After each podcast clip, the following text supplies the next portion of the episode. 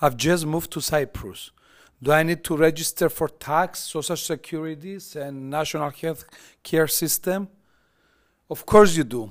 If you are an individual who is working in Cyprus, like all European member states, you need to file locally here in Cyprus your personal tax returns and you need to be paying your social securities on your earned income. As a result, you need to find yourself an accountant or an audit and assurance firm. There are lots of them in Cyprus where they can register you, they can obtain for you your tax number or the tax identification number, TIN, as the bank record state.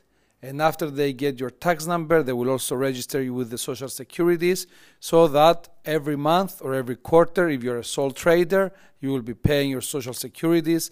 And at the end of the year, you will be preparing and submitting your personal tax return. Once you do this, then you will be fully compliant with the local tax laws and you will be entitled, of course, to the NHS, which is our national healthcare system and which you will be contributing a small part of your remuneration. The rates at present could change, so we're not going to mention them in this podcast, but they are a small percentage either of your salaried income or on your profits if you are a sole trader. And there is, of course, a cap at 180,000 worth of either remuneration or profits, and the maximum amount based on this cap that an individual can pay for the NHS is 4,770 euros.